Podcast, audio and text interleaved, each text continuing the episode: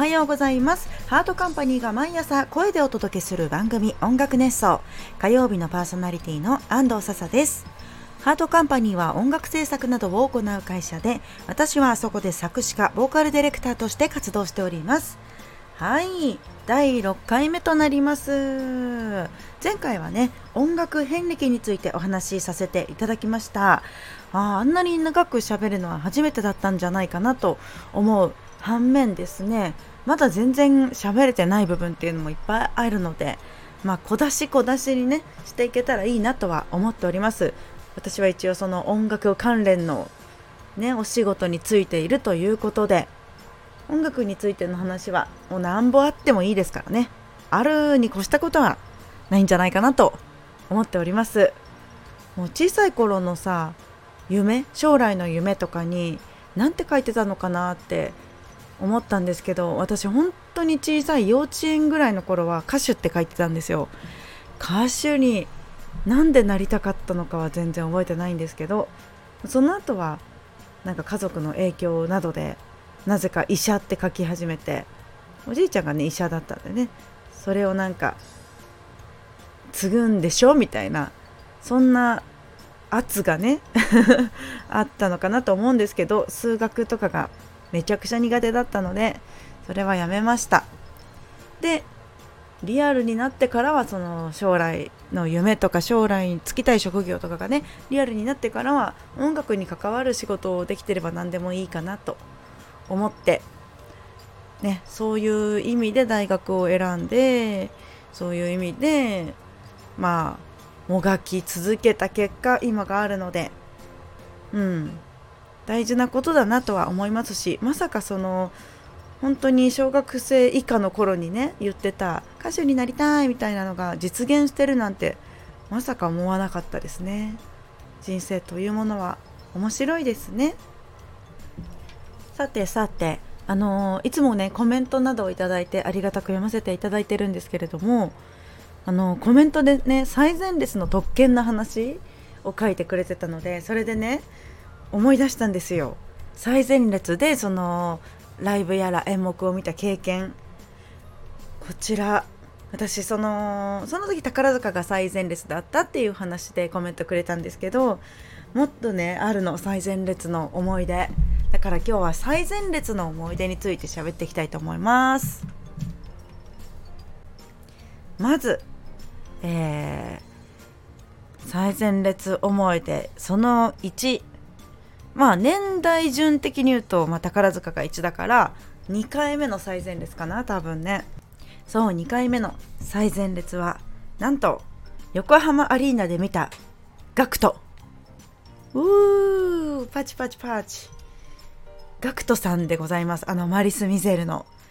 すごかったです。このガクトはフェスだから確かなんまあ他にもいろいろなアーティストさん出ててその私が好きそうなビジュアル系とかバンド系ばっかりじゃなく多分アイドル系とかも出てたしお笑い芸人さんも出てたしみたいなフェスだったと思うんだけどそれね最前列友達が当ててびっくりしました。席ついてみたら最前列でえ？え？近いってなりました。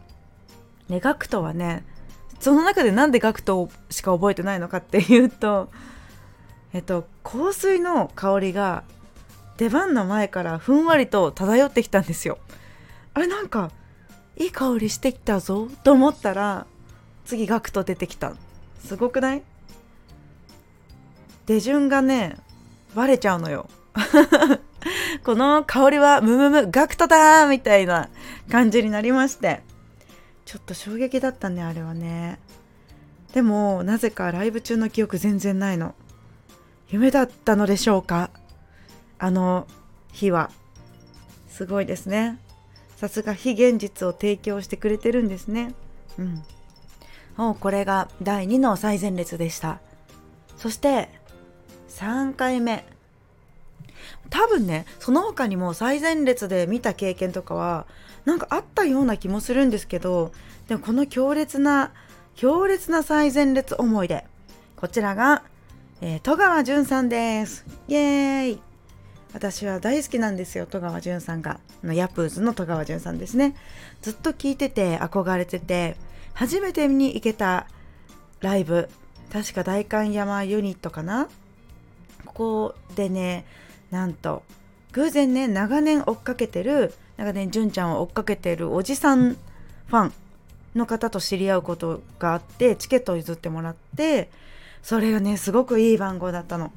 いい番号だったプラスもうバンギャン時代に培ったねあのバンドが変わる時のどさくさに紛れてスルルルルーと前に行くやつを駆使しまして最前列を取ることができましたあこれもね対バンだったのよこれもあのナイロン100%のイベントだったと思うからそれ系の対バンではい行きまして。いやーこの日はね3回泣きましたね。3回も感動しました。まずは出てきて実在したんだと思って号泣して嬉しかった。感動したね。で怪我してたの純ちゃんその時。だから松葉杖でなんかそこもまたねそれでも頑張ってライブをしてくれてるっていうのでも涙がこみ上げてきました。で次の泣きが「赤い戦車」っていう曲が歌われた時にねそんな私赤い戦車って曲好きだったっけ？ぐらいだったんだけどまあ好きではあったけどここまで生歌でなんかぐっと心に来るとは思わなかった。すごく泣きましたこちらも。で最後。最後の泣いた3回目の泣きはねアンコールです。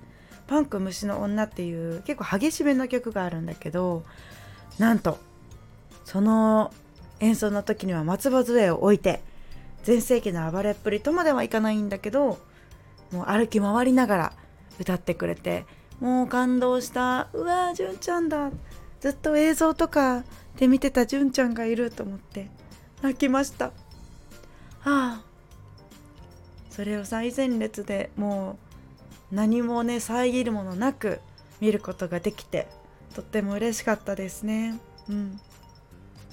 私はその好きな音楽的には生まれるのがちょっと遅かったしまあ、かと思えばねブレイクコアアイドルを15年前ぐらいに始めたりとか早すぎたりとか常にね時代に合わない生き方をしてるの時代に合わないものを好きになってるの。